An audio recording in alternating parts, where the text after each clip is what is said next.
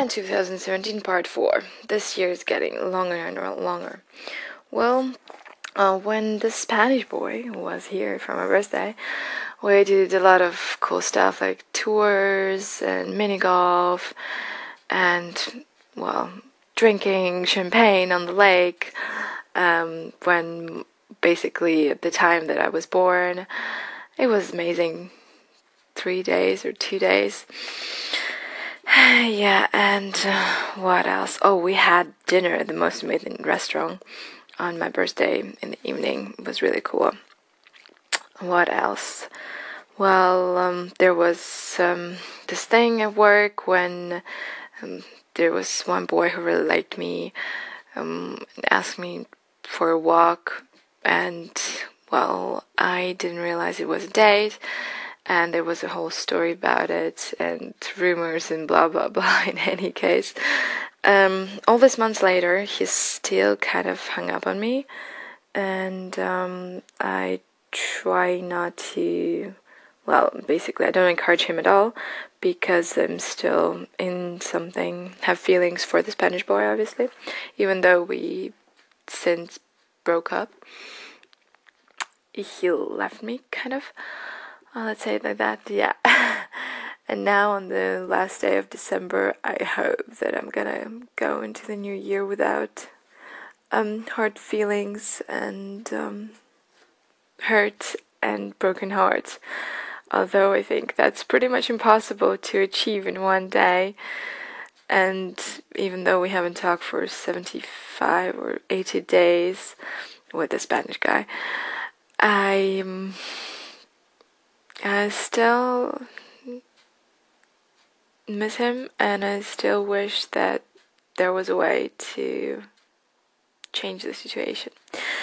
Uh, well, since September, he, uh, the Spanish guy, he also came to see me in the end of September. That's the last time I saw him. And that's when we kind of broke up, and um, he left to work in another country, and well, it's a complicated, complicated story. where, in a nutshell, I would say that I thought I wouldn't care. I thought I didn't realize that I fell for someone really hard, and um, I also didn't realize what I was doing because I was the last person who wanted a long distance relationship because I had it uh, last year and I knew how it felt and I knew how shitty it could be. And not just because of the distance, but it was mostly because of the guy I was dating, I was with, and yeah, there was a lot of misunderstandings, I think, in between. But the main point is that I didn't realize I kind of fell for him really hard and um, yeah, I kind of